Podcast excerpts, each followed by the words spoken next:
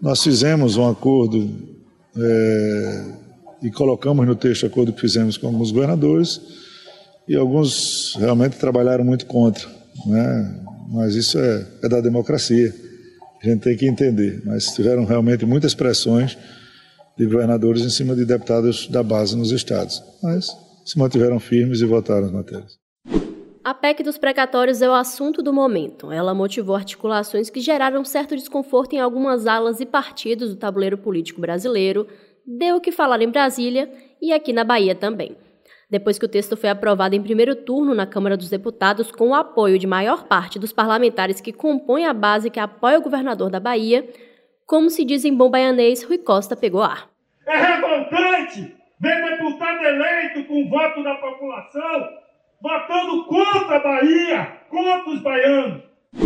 Acontece que o chefe do executivo baiano vinha cobrando publicamente que a bancada baiana da Câmara votasse contrária à PEC, sob argumento de que, caso aprovada, a medida retiraria cerca de 10 bilhões de reais de recursos da Bahia. Depois da aprovação, o petista subiu o tom contra os deputados federais que votaram a favor do texto e ainda os chamou de traíras. A fala, é claro, repercutiu, até porque ninguém quer uma alcunha dessa. Chega de deputado traíra! Chega de gente que maltrata o nosso povo e que vem aqui com conversa mole, enrolar o povo. O Brasil não aguenta mais. As reações foram diversas, mas as que mais chamaram a atenção foram de figuras de sobrenomes importantes e do centro da aliança e do teodolito do governo baiano formado por PT, PP e PSD. Mas não parou por aí. E o terceiro turno dessa semana discute como a PEC e as declarações subsequentes abalaram as estruturas do tripé do governo baiano e expuseram crises internas nas relações e nos partidos. Começa agora o terceiro turno. Um bate-papo sobre a política da Bahia e do Brasil.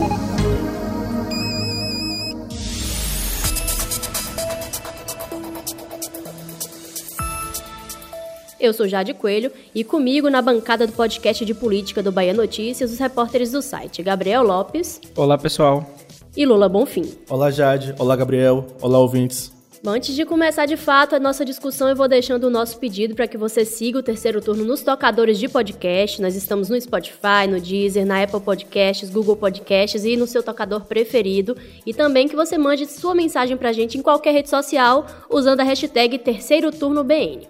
Dito isso, a gente vai começar de fato o episódio de hoje falando dessa declaração do governador Rui Costa que ele deu na semana passada, que você ouviu um trechinho no início do episódio que foi uma resposta à votação da bancada baiana na Câmara dos Deputados no primeiro turno da PEC dos precatórios, que né, foi aprovada nessa semana também em segundo turno.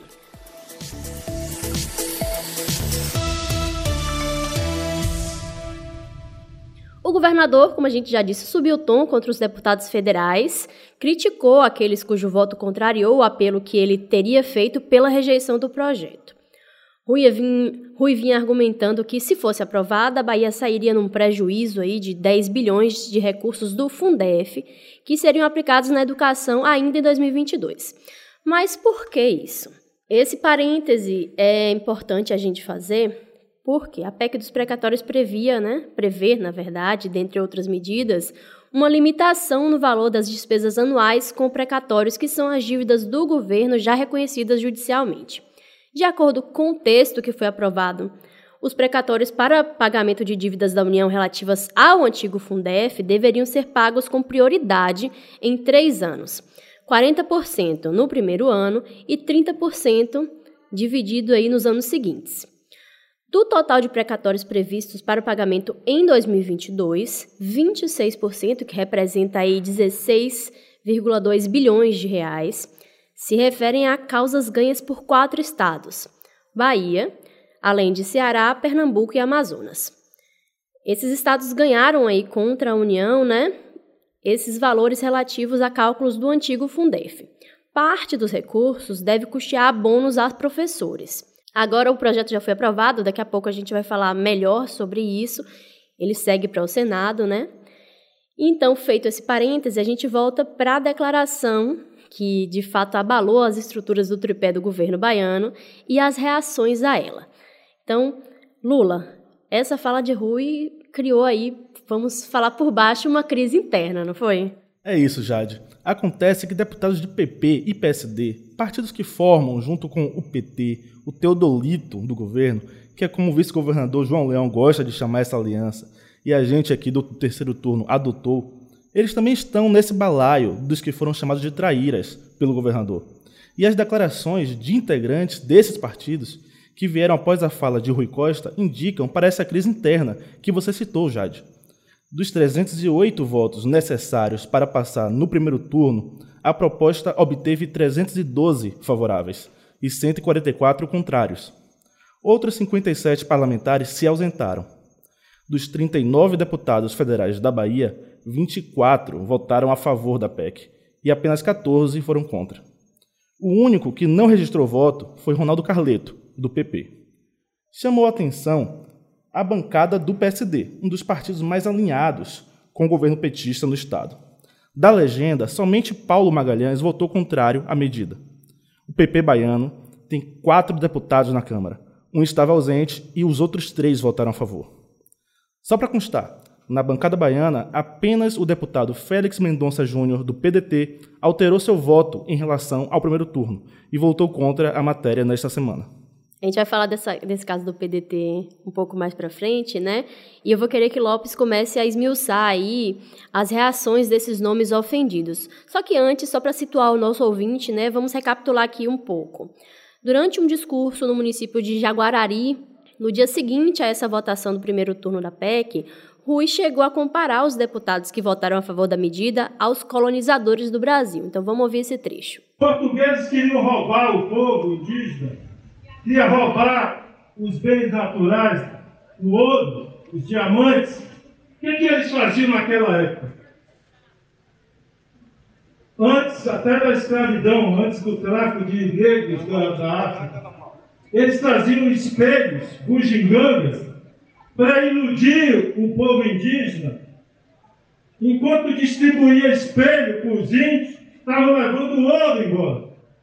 E a mesma coisa esses deputados aliados de Bolsonaro querem fazer com a Bahia, os baianos e com o povo do Nordeste. Chegam aqui distribuindo quinquilharias em troca dos milhões que estão tirando do povo baiano do povo nordestino. Além dessa fala de Rui que a gente acabou de ouvir, os deputados federais petistas emitiram uma nota dizendo que a votação que na votação havia vencido a mentira, o calote e a chantagem, e que estava sendo favorecido o varejão na política. Dito isso, Lopes, por favor, começa falando aí dessas reações e vamos começar com o PSD. Pois é, Jade, se eu tava me lembrando aqui, vocês estavam falando, se quatro episódios atrás, lá no terceiro turno 99, é, que tem o nome Bolsonaro no PP será capaz de rachar o Teodolito Baiano, que a gente tanto gosta de falar aqui, tava lembrando aqui, se Bolsonaro efetivamente não foi pro PP, né, aparentemente não vai, é, e não foi capaz de rachar o Teodolito, parece que os precatórios estão sendo responsáveis aí por abalar as estruturas é, desse tripé. Mas dando continuidade aqui, você falava sobre o PSD, né? E você disse lá no início do episódio que o governador subiu o tom contra os deputados federais que votaram a favor do texto. Isso porque teriam contrariado o apelo que ele, né, Rui Costa, teria feito para essa rejeição do projeto.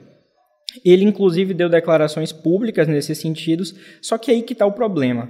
É, o senador e presidente do PSD aqui na Bahia, o Otto Alencar, reagiu à fala de Rui em entrevista ao site aqui Política Livre. O Otto Alencar declarou que a orientação pelo voto favorável da bancada baiana do PSD partiu de um acordo com o próprio governador Rui Costa.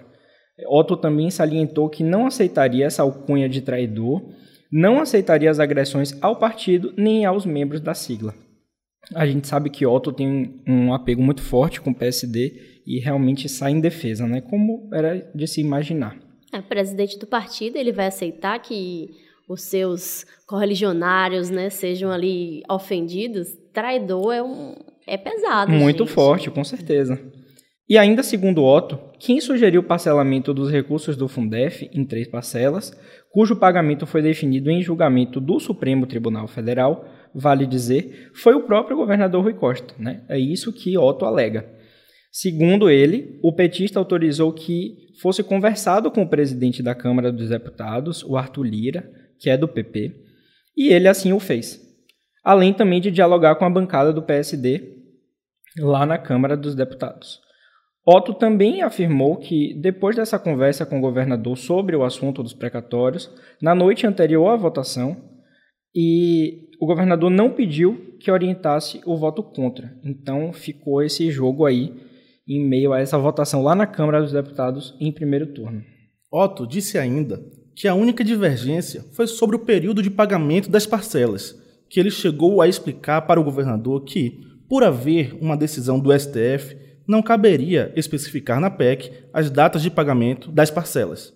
E aí disse que não aceitava a acusação de ser traidor ou de ser vendido, como diz a nota do PT sobre os deputados que votaram favoráveis à PEC. A leitura de Otto é de que esses eventos recentes colocam ele e outras figuras como adversários, mesmo que viessem sendo aliados fiéis. Falando de aliados fiéis, vamos lembrar aqui, né, que o PSD e o PT, junto com o PP, estão juntos desde 2014 na chapa majoritária do governo da Bahia até há pouco, né? A gente não sabe agora como vai ficar isso, mas até então a intenção desses partidos era repetir a dose para a próxima eleição, a eleição do ano que vem, e a gente tem até episódios do terceiro turno sobre essa alocação, sobre o Teodolito, enfim. Acho que o episódio 88, se você ouvinte quiser lembrar um pouco, é sobre isso. E mais entrando aqui ainda falando da, da repercussão, né, e de PSD e de Ottos Alencares, o deputado federal Otto Alencar Filho, que é filho do senador, e que votou favorável ao texto lá no primeiro turno, então estava aí entre os enquadrados como traíras pelo governador Rui Costa, ele também reagiu e ele foi mais duro do que o pai, né? ele foi mais enfático do que o Otto Alencar, senador. O Otto Filho afirmou que depois da fala de Rui, a relação política entre o PSD e o PT foi abalada. Ele repetiu que o governador Rui Costa orientou o PSD e que, portanto, houve a inteira concordância do governador, então que isso não foi nada do, daquilo que Rui disse, de que foi que ele, a fala dele foi meio que foi pego de surpresa pelo posicionamento e o que o pessoal do PSD diz é que não foi bem assim. E aí Otto Filho também acrescentou né, que, com a votação em andamento, o governador teria solicitado uma nova alteração do prazo e isso não foi aceito pela maioria. Falou também que, em que falou também aí em consciência tranquila, que foi o melhor relatório possível, porque beneficiava os municípios com a renegociação das dívidas previdenciárias e também com o Auxílio Brasil, já que esse texto, um dos pontos chaves desse texto é possibilitar a implementação, os recursos, na verdade, para o Auxílio Brasil, que é o programa substituto do Bolsa Família. Por fim, o deputado federal Otto Alencar Filho chamou aí, classificou como mentirosas e infelizes, além de notas demagógicas que ignoram 15 anos de parceria político-eleitoral e administrativa, as declarações do governador Rui Costa. Um abalo aí que a gente não tem visto num passado recente, né? Nesses últimos anos de relação. Realmente, foi aquilo, gente. Nem Bolsonaro foi capaz de uma coisa dessas. É, é o que eu estava falando. Um Declarações muito fortes de lado a lado, né? Com certeza. Também do PSD, teve o senador Ângelo Coronel. Eleito na chapa ao lado de Rui Costa em 2018, ele afirmou que a declaração foi infeliz, mas preferiu não se alongar muito no assunto. Vale ressaltar que Ângelo Coronel tem forçado constantemente é, o posicionamento de que o PSD tenha candidato próprio ao governo do Estado em 2018. Na figura de Otto Alencar, né? Exatamente. Otto, ele costuma sair pela tangente quando o assunto é esse, mas Ângelo Coronel tem batido forte nessa tecla de que o PSD precisa ter o candidato, e esse candidato seria Otto. Exatamente, Lula. Agora, talvez seria uma, uma oportunidade dele bater um pouco ali, de aproveitar isso aqui, ó, dizer, olha, tá vendo aí que não é tão aliado assim, como o próprio Otto disse, né, que é, estavam sendo tratados não como aliados, Otinho já teve esse posicionamento mais duro coronel poderia né, ter aproveitado a oportunidade. Então, a gente fica sem entender direito por que assumir uma posição assim mais cautelosa. A expectativa era que ele tensionasse mais. Não é? Exatamente. Mas teve gente que botou pano quente aí, né? Ao contrário de. Chegaremos lá. Aí a gente agora falando um pouco da outra extremidade desse Teodolito, esse outro pé, né, do Teodolito, o líder do PP na Câmara dos Deputados, Cacá Leão, que a gente sabe é filho do vice-governador João Leão, também mostrou insatisfação com essa declaração de Rui Costa.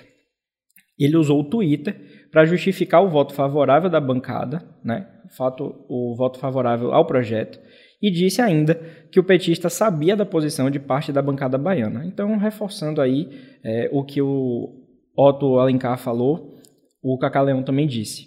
Ele afirmou que, abre aspas, o parcelamento dos recursos do Fundef em três vezes foi uma conquista da bancada coordenada pelo senador Otto e avalizada pelo governador. Fecha aspas. E aí, Cacá deu uma declaração forte, mais uma declaração forte, dizendo que o tempo do chicote do coronelismo já acabou na Bahia faz tempo e não seria reeditado por ninguém. Também disse que o grupo é aliado, mas não capacho e por isso exige respeito. Aspas muito fortes nesse, nessa relação aí, né? Os filhos, né, das duas figuras que estão ali no Será? centro, né? Os, o filho de Otto Alencar, o filho de João Leão. Será que usaram os filhos para dar uma mensagem mais dura, mais incisiva? Não tenha dúvida que essas declarações tiveram, no mínimo, o aval dos pais. Com Não é? Eles não iam certeza. falar isso sem um ok lá de cima, né? Que a gente sabe que. Há um alinhamento, com certeza. Isso sem dúvida.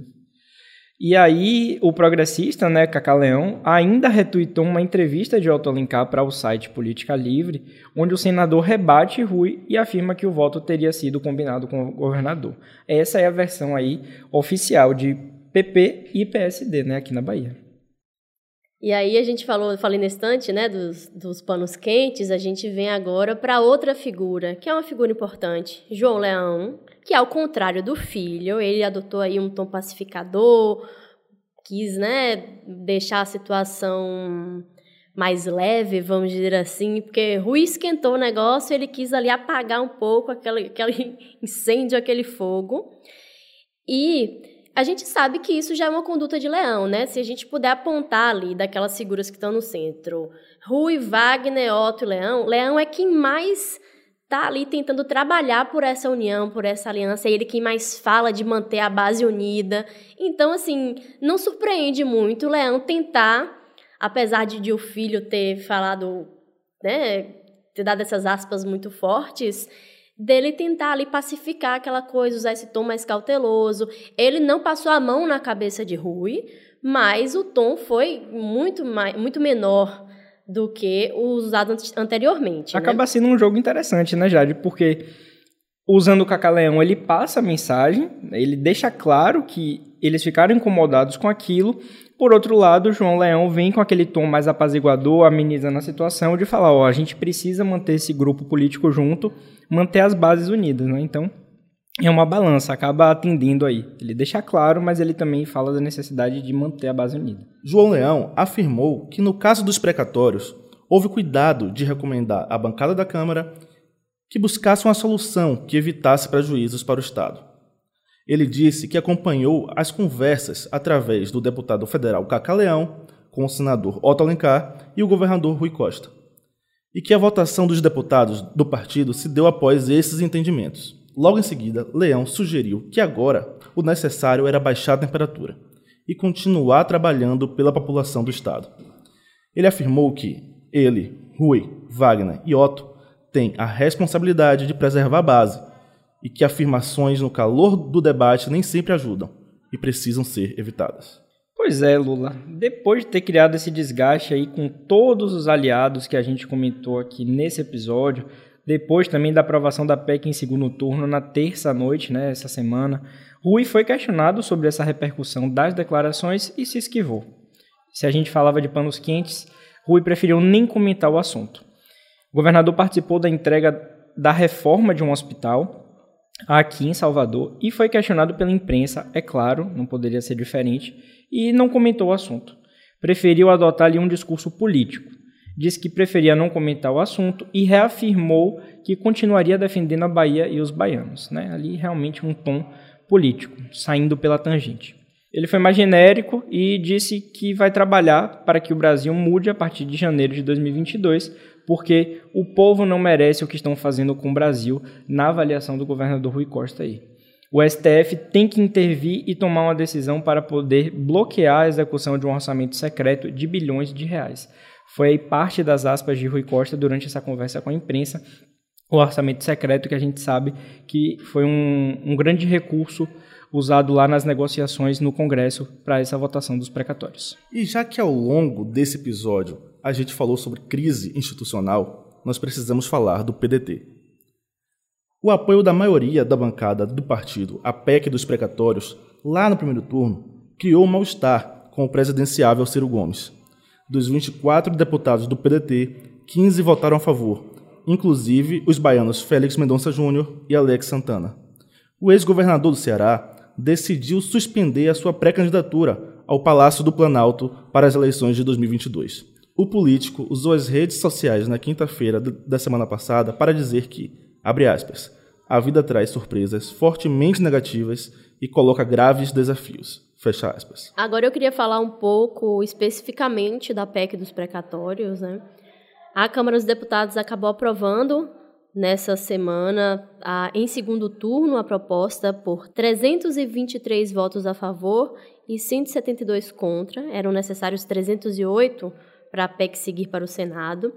Na bancada baiana, como a gente já disse aqui, apenas o deputado Félix Mendonça Júnior alterou o voto em relação ao primeiro turno, né? E votou contra a matéria.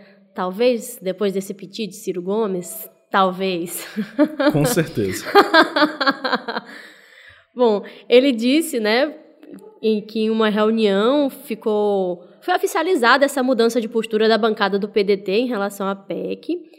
Mas, falando agora de outra figura do PDT aqui da Bahia, mesmo com essa recomendação, essa nova recomendação do partido, o deputado federal Alex Santana, que costuma votar em prol do governo, né, acabou assinalando o voto a favor da proposta. Dos 39 deputados federais aqui da Bahia, 23 votaram a favor da PEC e 15 votaram contra. E o ouvinte, inclusive, que quiser ver lance a lance como votou cada um dos deputados baianos, a nota tá no, no Bahia Notícias. O único deputado baiano que não registrou voto foi o Ronaldo Carleto, assim como no primeiro turno. E aí, uma informação que a gente publicou aqui no Bahia Notícias é que Carleto teria aí como foco né, a justificativa, na verdade, é que ele está olhando para as eleições de 2022, né? Porque Carleta é um nome cotado para ser indicada e a vice pelo PP na chapa liderada pelo ex-governador da Bahia que vai concorrer ano que vem de novo, Jacques Wagner. O martelo ainda não está batido, só que ele precisa trabalhar, né, para isso. Então, para não se comprometer, vamos dizer assim, o que a gente ficou sabendo é que ele optou por não participar da votação da PEC. Se, por um lado, ele está pensando no futuro aqui na Bahia, não se pode agradar gregos e troianos, né? É, a nível nacional, quem não gostou nada disso, dessa postura de se ausentar da votação, foi Arthur Lira e, a, e parte da cúpula do PP, porque a gente sabe que no primeiro turno, principalmente, o, o governo estava buscando voto a voto ali, precisava de 308, se eu não me engano, no primeiro turno teve 312, 4 a mais. E Arthur Lira não gostou nada dessa história, mas vamos continuar nosso episódio aqui. A PEC dos precatórios, que limita o valor de despesas anuais com precatórios, corrige os valores exclusivamente pela taxa Selic e muda a forma de calcular o teto de gastos, agora vai passar pelo crivo do Senado também em dois turnos. Um dos pontos da PEC aprovada na comissão especial, que apresentava resistência entre os parlamentares, e como a gente viu aqui, era um dos argumentos do governador da Bahia, era sobre os precatórios relativos ao antigo Fundo de Manutenção e Desenvolvimento do Ensino Fundamental e de Valorização do Magistério, o Fundef, como a gente já citou aqui esse termo ao longo do episódio. O texto aprovado prevê que eles sejam quitados com prioridade em três anos: 40% no primeiro ano, 30% em cada um dos anos seguintes, né, dois anos seguintes. Essa prioridade não valerá apenas contra os pagamentos para idosos, pessoas com deficiência e portadores de doença grave. E assim a gente vai chegando ao final de mais um terceiro turno. Muito obrigada a você, ouvinte. Espero que você tenha gostado dessa nossa discussão aqui. E Lula, Gabriel, valeu pela parceria de sempre. Até a semana que vem. Valeu, gente. Obrigado pela parceria mais uma vez. Paulinho aqui também na edição. Até a próxima. Obrigado você também, ouvinte do terceiro turno. Obrigado e até a próxima. A gente está sempre interessado em saber a sua opinião sobre o terceiro turno, então manda uma mensagem para a gente usando a hashtag Terceiro Turno BN para qualquer rede social. O programa é gravado do estúdio do Bahia Notícias. E no início desse episódio, você ouviu as vozes do presidente da Câmara dos Deputados, Arthur Lira, e do governador da Bahia, Rui Costa. Os áudios utilizados são da Globo News e das redes sociais do governador. A edição de som é de Paulo Vitor Nadal e o roteiro de Jade Coelho. Você ouviu o Terceiro Turno, o seu podcast semanal sobre a política da Bahia e do Brasil.